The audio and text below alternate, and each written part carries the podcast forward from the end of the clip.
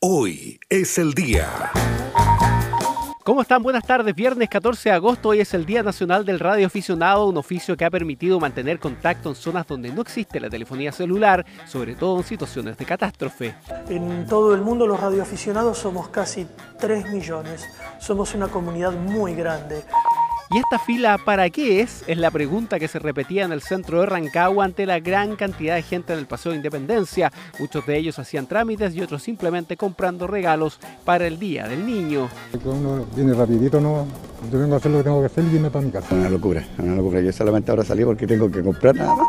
Graneros, Machalí y Rancagua este fin de semana entrarán a cuarentena. Eso es parte de la fase de transición impulsada por el Ministerio de Salud. Nicolás Urzúa nos cuenta. Claro, porque durante los fines de semana retorna la cuarentena a las zonas que se encuentran en transición. Rancagua, Machalí y Graneros, las personas, según indica el respectivo instructivo, solo pueden solicitar un permiso temporal para poder salir durante los fines de semana y también días festivos, porque esto se corroborará a través del RUT y domicilio de cada persona.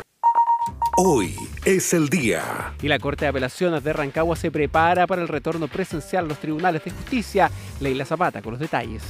Superada la crisis provocada por el llamado caso de los jueces, la Corte de Apelaciones de Rancagua se aboca de lleno a preparar físicamente los tribunales de justicia para el retorno al trabajo presencial tras 5 meses de funcionamiento virtual debido a la pandemia del coronavirus. Noticias que se conocieron en la celebración del 52º aniversario de la Corte de Apelaciones de Rancagua, celebración que a diferencia de otros años y por seguridad de sus participantes también se realizó vía web. Y las autoridades sanitarias están preocupados por el avance del COVID-19 hacia Colchagua y Cardenal Caro. En el balneario Bucalemu comenzaron a realizar test PCR.